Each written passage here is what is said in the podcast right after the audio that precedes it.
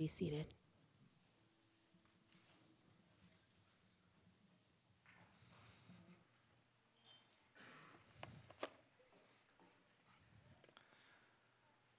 Um, I just like still calling it Good Friday. I don't think we can almost use those two words enough. It is Good Friday. It is amen, right? I mean, because it's Good Friday because God sent his son Jesus. It's Good Friday because we know who Jesus is too, right? Like it's not just someone came, but the Son of God came. It's Good Friday because we know Jesus died on the cross for our sins. And it's Good Friday because we know what happens on Sunday. The tomb is empty. It is open. The stone has been rolled away. Jesus is risen. Jesus is victorious. Jesus conquered sin, death, and Satan. And so it is a good, good Friday.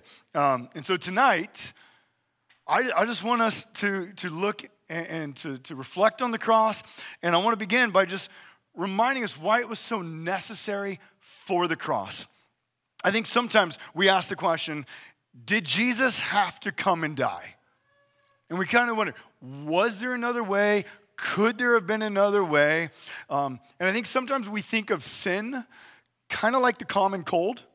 It's something we catch. It's something outside of us that attaches to us. But if we're to take some medicine, if, if we take whatever, whatever it is that the doctor prescribes, then we get better.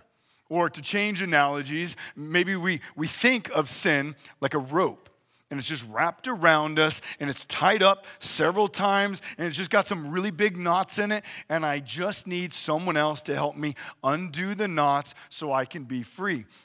But that's not how the Bible talks about sin. It's not how the Bible talks about sin at all. The Bible says that, that we are sinful, that our very hearts are full of sin. In fact, uh, Paul in Ephesians 2 1, he'll say that we are dead in our trespasses. And so trespasses is just kind of another word for sin. And what his point is, his point is that we are born as spiritually dead.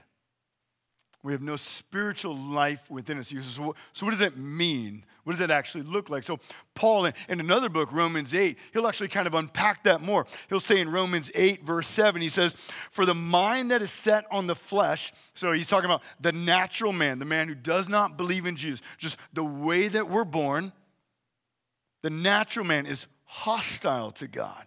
For it does not submit to God's law. Indeed, it cannot. Those who are in the flesh cannot please God. So, according to God's word, every person who's, who's born into this world comes spiritually dead, which means we're born rejecting God. We're born worshiping and honoring anything other than God. The sin that's within us wants to dethrone God and place ourselves on his throne. And so tonight, what we're going to do is we're going to be in Matthew 26. And so if you want to follow along, I encourage you, uh, if you brought a Bible, if you probably all have like a million like digital Bibles on your phone or something. We also have Bibles in the chairs. We're going to be in Matthew 26. And what we're going to do is we're going to look at three pictures. Now, picture one and picture three are really going to give us a very a, a similar one. It's going to show us what it is that we need to be saved from. It's going to show us what it looks like to be born spiritually dead, to be hostile to God. But then we're going to look at uh, picture number, number two. And that's going to show us what it looks like to have a new saved heart. It's going to show us not only what we've been saved from, but to what we've been saved for. And what we're going to see tonight is that the cross saves us from our sin, that we would live a life of exuberant worship. And I love that word exuberant. We're going to use it a little bit more tonight. We'll define it a little bit more, but um, you can just practice saying exuberant to yourself because it's kind of a fun word. Um, so on Sunday mornings, we stand when we read. And so we're going to go ahead and ask you to stand as we read. We stand because it's God's word. And it's just a means of reminding ourselves that this comes inspired by God. And so we're going to read 16 verses, chapter 26, 1 through 16. And I just, as we go through here, I just want you to see these three pictures. There's three pictures, and you're going to see them as we go through. Verse 1 When Jesus had finished all these things, he said to his disciples, You know that after two days the Passover is coming, and the Son of Man will be delivered up to be crucified. Then the chief priests and the elders of the people gathered in the palace of the high priest, whose name was Caiaphas, and plotted together in order to arrest Jesus by stealth and kill him. But they said, Not during the feast, lest there be an uproar among the people. Picture two. Now, when Jesus was at Bethany in the house of Simon the leper, a woman came up to him with an alabaster flask of very expensive ointment, and she poured it on his head as he reclined at table. And when the disciples saw it, they were indignant, saying, Why this waste? For this could have been sold for a large sum and given to the poor.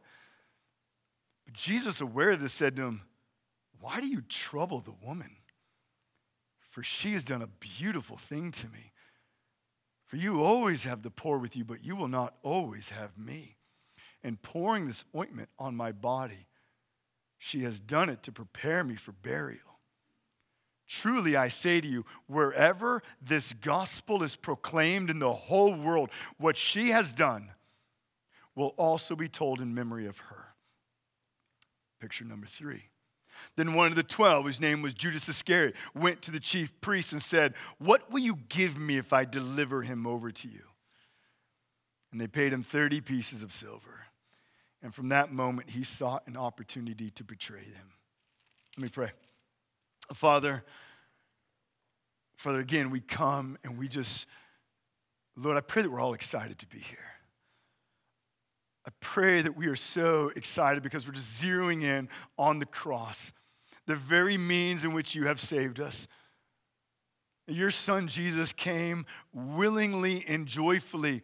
Hebrews says, for the joy set before him, he endured the cross so that we could be forgiven and enjoy everlasting life with you. And so, Lord, I pray, give us wisdom as we look at your word, give us understanding as we look at your word, fill us with awe, fill us with wonder. May we better understand the cross. May we better understand our sins and the desperate need we have for your son Jesus to die for us. Lord, I just pray that you help us to see the beauty of the cross, and may every single one of us respond in exuberant worship tonight. In your name, Jesus, amen. You may be seated. Uh, so we're going to just jump right in.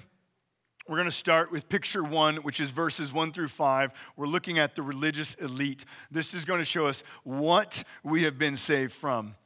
Now, the obvious point that Matthew has as we're looking at Caiaphas and as we're looking at the elders is that we're to see that they're scheming, that they're plotting to kill Jesus. Now, this is nothing new. The hatred of the religious leaders has been growing. If you went back to like Matthew 9, you would see that Jesus heals a paralytic and then he forgives him of his sins. And in response to that, the religious leaders are outraged that he would think he could forgive someone of his sins. And if you go to Matthew 12, we see that Jesus heals a man who has a withered hand. But the problem is he does it on the Sabbath. And so they're outraged. How dare he does this act of work on the Sabbath? But I think apart from the actual death of Jesus, where we clearly see the heart of the Pharisees, of the religious leaders, is in John chapter 11.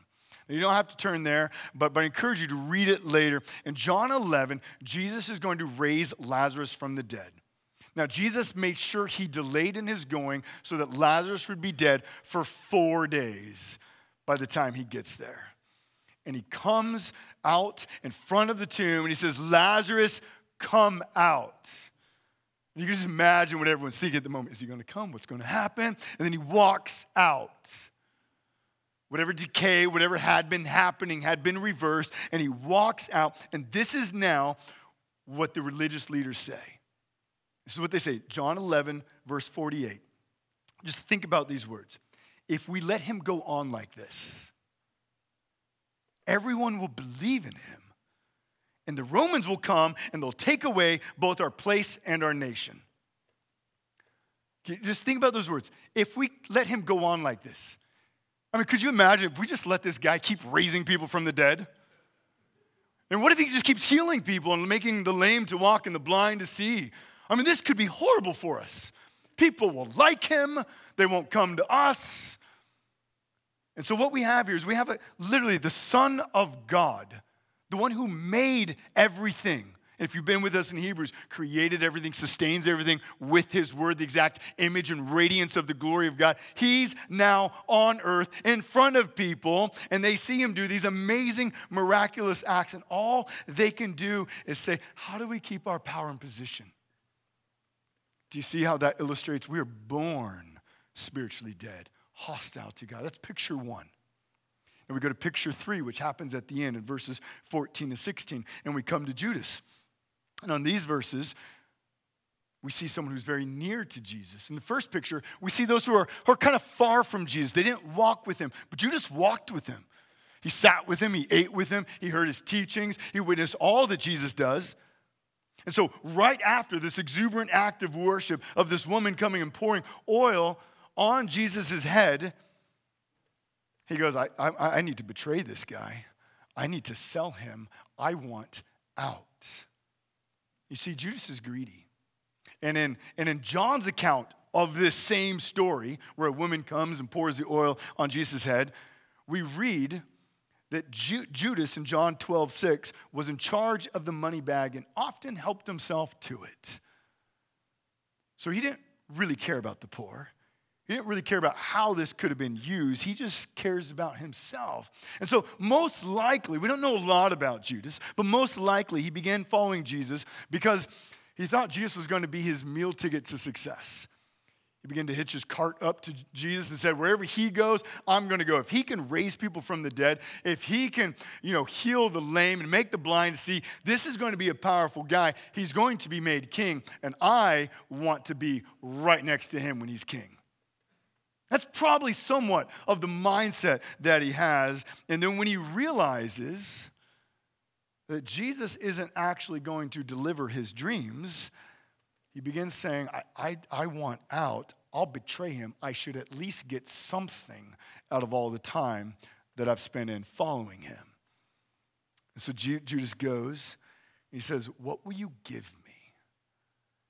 And so he thinks that 30 pieces of silver is a good price. What's 30 pieces of silver worth? It's like your pop quiz. Like where does 30 pieces of silver show up in the Bible? Well, obviously in Exodus 21, right? Obviously. You guys are all going to beat me there. Exodus 21, 32. If I have an ox and he gores your slave and kills him, what do you think I'll give you? 30 pieces of silver. That's how much your slave is worth. That's what Judas is thinking. That's what the high priest is thinking. Like, look, we'll give you 30 pieces of silver. And he's going, man, price of a slave? That sounds about right. I'll do it. I think it's fair to say Judas didn't see Jesus much more than a slave. Now, just, just consider Judas for a moment. We could say so much here. Judas knew his Bible. He literally witnessed the teachings of Jesus. So when, when we're in the Gospels and it says the, the crowds were in awe of his authority, he taught like, like no one else. Judas was there listening to this kind of teaching. He saw miracles firsthand. He was an insider, and yet he was very, very far from God. And so I just want to remind us Coming to church, reading your Bible, listening to Christian teaching does not make you a Christian. You can do all those things and leverage them for your own power and your own position. So just causes always, always just, just because we read the Bible, just because we're here, that's not what makes us a Christian. The grace of God and believing in His Son, Jesus Christ, is why we are Christians. There's two ironies I just want to point out. Number one, what Jesus' enemies plot in private, Jesus proclaimed in public. You get it? Like what they're plotting in private, he's proclaiming in public. I mean, if you go back, it's just kind of funny. Jesus says, You know that after two days the Passover is coming and the Son of Man will be delivered up to be crucified. He's been saying that since Matthew 16. He's not been quiet. Now, it's weird because everyone's like, What does he mean by this? But he's been saying it. And then we have the Pharisees and, and the high priests sneaking and plotting, thinking that what they're doing is secretive. This is why Jesus came. Irony number two. The, is of, the enemies of Jesus think that they're in control when in reality they're only accomplishing what God has already ordained. And we can look at a ton of verses to show that, a ton of passages. But I think verse 5 is, is very helpful here. Or verse 5 where it says, They said, Not during the feast, lest there be an uproar among the people. Well, the feast started Thursday night. How long does the feast of Passover last? Pop quiz. The way you you could count it, seven or eight days. So it's a week out. They don't want to do it now because there could be an uproar. There's a ton of people who have come to Jerusalem and they all seem to like Jesus, so they don't want to get the crowds upset with him. So we'll just make it through the feast. Crowds will leave, then we'll kill him. Jesus says, In two days I will die. Who's in control? Like, never, ever think that the cross is an accident. It was never plan B or C or D or 25. Went from letters to numbers. It's always been plan A. Jesus came to die on the cross. Jesus says in John 10 18, No one takes my life from me, but I lay it down of my own accord. I have authority to lay it down, and I have authority to take it up again. And he received it from the Father. Listen, we must know the reason Jesus came is because we are sinful. And he purposefully came. And I think these two pictures illustrate the depths of our sin. When the Son of Man, the one in whom we are made in his image, when he comes to earth and does miraculous works and amazing teaching, raising people from the dead, we're so sinful that all we can do is think about how can we plot his death. And we have to be careful here. Just as we have to do in every single Bible story, it's so easy to go, Yes, that's crazy what they did over there. But who are these religious leaders? Who is Judas supposed to represent? They represent us. Our hearts are no different than what we read here. Paul says we're born in our trespasses, spiritually dead. I mean, I, I want you to think about it. Everything we do in life is, is is for our satisfaction, is for our joy. We, we go to work, we make money, all for joy. And just think about the things that make you angry. When you drive your car and someone cuts you off. When someone drives slow in front of you, don't you hate that? At least the speed limit. At least the speed limit. But have you ever noticed that when you cut someone off, you're like, oh, it was an accident, sorry? Like we should all know that. But you know, when they cut you off, they did it on purpose because they hate you. I mean, just think, just think on what we get angry at. We get cut off, they drive slow, we get angry when we get a negative comment on our Facebook because everyone must like everything I always post. We get angry because our wife doesn't have food on the table and the house isn't perfect. We get angry because our kids don't perfectly obey. We get angry because we, um, we're not loved and respected the way we want. We get angry because we don't get the raise we want. I mean, we have so many things that we get angry about. And when we get angry, what do we do? We, we fight, we yell, we complain, we vent. Why? Because we want our way. We want what we want. We want our recognition. We want our power. We want our little kingdoms to be recognized by everyone else, which is the very same thing Judas wants. I just want my kingdom recognized. I want my worth to be made known. Same as Caiaphas, same as the elders. They're just saying, look, we got to protect this stuff. We're no different. It's because our hearts are sinful that we deserve death. Romans 6, 20, Romans 3.23, for all have sinned and fall short of the glory of God. In Romans 6.23, the wages of sin is death. That's what we deserve. We deserve the cross. We deserve the eternal punishment of hell. That's what we deserve. If we want fair, you ever hear people say want fair? My sister, she was talking to me the other day, and she goes, the only, the only fair thing there is the place you go get cotton candy. I was on the phone, I was like, what? Oh.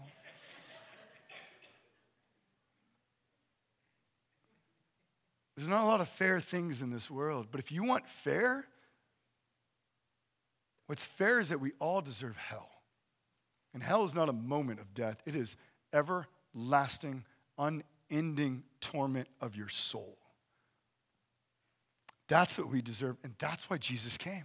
That's why Good Friday is so good, because we know what we deserve. We know the depths of our sin, the blackness of our sin. And so Jesus comes so that he would go onto the cross, take our sins, bear that punishment. And on the cross, he would absorb the full wrath of God that would take us an eternity in hell. He does on the cross so that we who believe in him could be forgiven and saved. And he would take our heart of stone, that dead, spiritually dead hostile. He would take that and he gives you a new heart of flesh that loves God. And that's what we see in verses 6 to 13.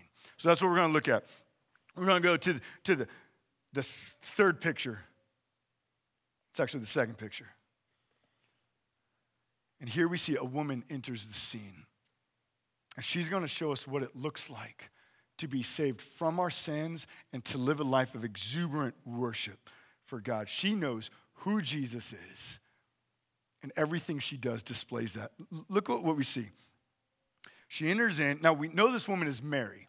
We learn that in John's account. Same account. Uh, John says this is Mary, so the, the sister of Lazarus. But interesting, Matthew doesn't tell us that. He tells us who Caiaphas is. He tells us who Judas is. We know the disciples are indignant. We know the house that we're in. But then enters this unknown woman. It's as if he's just highlighting this, this is a nobody. She's unknown, has no value according to the world. And she enters into this room. So, what does she do? She takes this alabaster flask. This is an expensive stone, looked like marble, was imported from Egypt. It is costly. And in Mark's account, she breaks it. She cracks it open. I would love to know, like, what she's like, Grr. what did that look like? She breaks it open and she just pours it over the head of Jesus. And he's reclining at the table. So remember, they don't have chairs, so he's laying there next to the table. And so it's just pouring down his head onto his robe. You walk into the room, it's just gonna be filled with that smell of incense everywhere. Automatically, you're going, whoa, somebody spilled the oil in here. It's just everywhere. You cannot miss this. Now, typical first century hospitality, if you were to come into my house, I would take a little bit of oil and put it on you as a means of honoring you. But this is not a little means of honoring. This is not typical hospitality. This is extravagant, exuberant worship, what she's doing. She's cracked open the whole bottle, she's poured it on him. The place completely is filled with this oil exuberant worship. Mark tells us it was 300 denarii. So it automatically, we got to go, well, what's 300 denarii worth? A year's wages. What'd you make last year? Just think about what did you make last year? You got the number? You figured out, like, what did you make? What did your family make? And she just says, I give it all to Jesus. Just all of it. She just pours out right in front of him. Would you do that? Everything you made, just pour it out before Jesus. I just love you. This is exuberant worship. So now we come to our definition of exuberant. Dictionary defines it extremely joyful. It means overflowing and effusively enthusiastic pretty good word to define what's happening here. Now, and we got to think of the contrast here. We got the religious leaders, we have Judas, they're fighting for power, they're fighting for position. To them, Jesus is a threat. To them, Jesus is a nuisance. To them, Jesus is of no more value than a slave. But to this woman, Jesus is everything. Judas is saying 30, 30 shekels, 30 pieces of silver, that's a good price. That's what I'll take. And she's saying, I'll give you my whole year's salary and everything that I have. Jesus is more valuable than her most costly possession. And then in the midst of this act of just exuberant worship, the disciples respond. And they're indignant. They're upset, probably instigated by Judas, I'm guessing. But notice what happens next. Number one, Jesus defends her. Why do you trouble the woman? Like, that's got to make you pause when Jesus rebukes you. Second, he commends her. She's done a beautiful thing for me. Now, wait a minute. Sinful people are hostile to God. We don't please God. We cannot submit to God. We do not love God. He commends her. Do you see who she is then? She knows who he is. She believes in him. She's a child of God. She is honoring Jesus. Third, he explains her action. You always have the poor. You can always give to the poor. He's not saying don't give, but he's like, you can always do that, but you will not always have me. And pouring this ointment on my body, she has done it to prepare me for burial. This woman seems to be the only one who's listened to Jesus. She seems to be the only one who knows who Jesus is. She seems to be the only one to know what his mission actually is that he came to die on a cross. I mean, really, what should the disciples have been doing at this moment? Why didn't you get the oil? We should have got the oil. What were we thinking? Why did we let her get the oil? We all should have grabbed the oil. But rather, they were indignant. Fourth, and this is amazing, he rewards her. Look at verse 13 again. Truly, I say to you, where this gospel is proclaimed in the whole world, what she has done will be told in memory of her. So the gospel is going global. Every tribe, every nation, every tongue, every language, Revelation 7 proves that. And he says, wherever this goes, they will hear of this woman and this act of worship. And just get this right now, that promise has come true also. Do you realize that? That promise that Jesus gave 2,000 years ago has come true right now in the preaching of His word. And every time the gospel is preached, Jesus' authority is affirmed. Her story is never forgotten. She will never be forgotten. The woman is a testimony of the power of the gospel, of what Jesus has done for us at the cross. The woman is a picture of the joy that we have when our sins are washed clean. She's a picture of what it is to be freed from sin. She's a picture of what it is to be saved from her sin and to live a life of exuberant worship. Her story will never cease to be told because Jesus promises he will never, ever forget her. Isn't that incredible? There's another irony here. Those who seek and hunger after honor will ultimately lose it. But if you give everything to follow Jesus, you'll be honored for all of eternity. Judas will betray Jesus and then hang himself shortly afterwards. But if, like this woman, we believe in Jesus, then our names are written on the hand of God. Jesus promises to intercede for you and me every single day and to give you grace. He promises that He will know you, that He loves you, that you will never cease to experience His blessing and His joy. And all that's possible because of the cross. Now we know a sad truth is we come, we come from dust and we will return to dust. And within a generation, very likely not any of our names will be mentioned again, at least not much. But Jesus here, he testifies that those who come to him, he will always know. He will always rejoice in. He will always satisfy. And they will dwell with him in perfect, everlasting joy. And how is it that we show the world this joy that we have, that Jesus has satisfied our hearts? How is it that we show the world the joy that we have eternal life? How is it that we show the world the peace and the comfort that we've received from Jesus? It's by living a life of exuberant worship, by giving it all to Jesus and saying, Jesus, you are everything. You gave everything so I can have everything. So I give everything to you because in you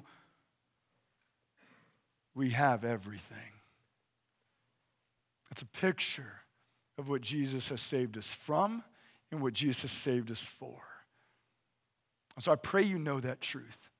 I pray that if you are here, then you know the gospel. And if you are here and you've not yet believed in the gospel, if you're here and you've just been, been checking Christianity out, I hope you hear this is why every single person needs to believe in Jesus because he's the only Son of God. He's the only means in which God has given under heaven in which we can be saved. There is no other name which we can call upon which brings about forgiveness of sins. There is no other blood that washes our sins away. There is no one else who has atoned for your sins, absorbed your wrath. So by believing in him, he would take your sin and give you his righteousness. No other name. And he promises not only will you have forgiveness of sins, but he will fully satisfy you, fill you with joy for all of eternity. There is nothing you can turn to in this world that compare with the joy of Christ. Nothing. And the proof of that is Sunday. Isn't that good news? Because you go, is it true? Is he really who he said he is? And then comes Sunday. The tomb is empty. He's risen from the grave, ascended into heaven at the right hand of God, where he intercedes for every single saint who believes in him. So let's pray. Uh, and actually, what I want to do is I want to give you a moment. And I just want to encourage you just, just take a few moments and pray. Spend this time praising God, thanking Him that He saved you. Thank Him that He knows exactly how sinful you are, and that because of that, He sent His Son Jesus to die for you. Take this time if you've not yet believed in Jesus. Confess your sins and believe in Him now. Ask Him for His forgiveness and that He would be your Lord and Savior. And then what I'll do is I'll close in a few moments, and the team is going to come back up and they'll lead us in a song of closing.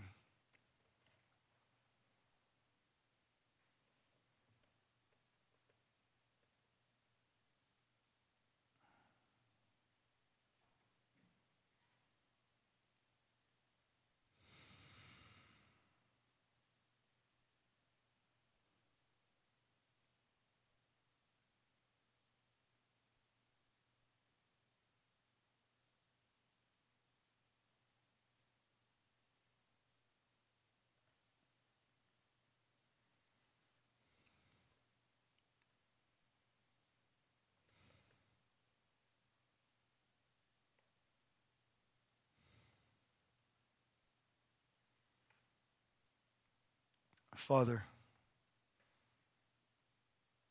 we just praise you. We are so incredibly undeserving. We are born sinful. We're born rejecting you. We're born despising you. We cannot submit to you, and we have no desire to. The Bible says we are your enemy. We want to dethrone you with every fiber of our being.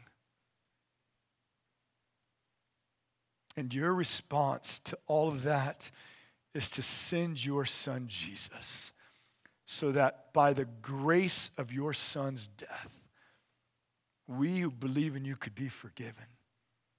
That you would make us new. You would give us new hearts.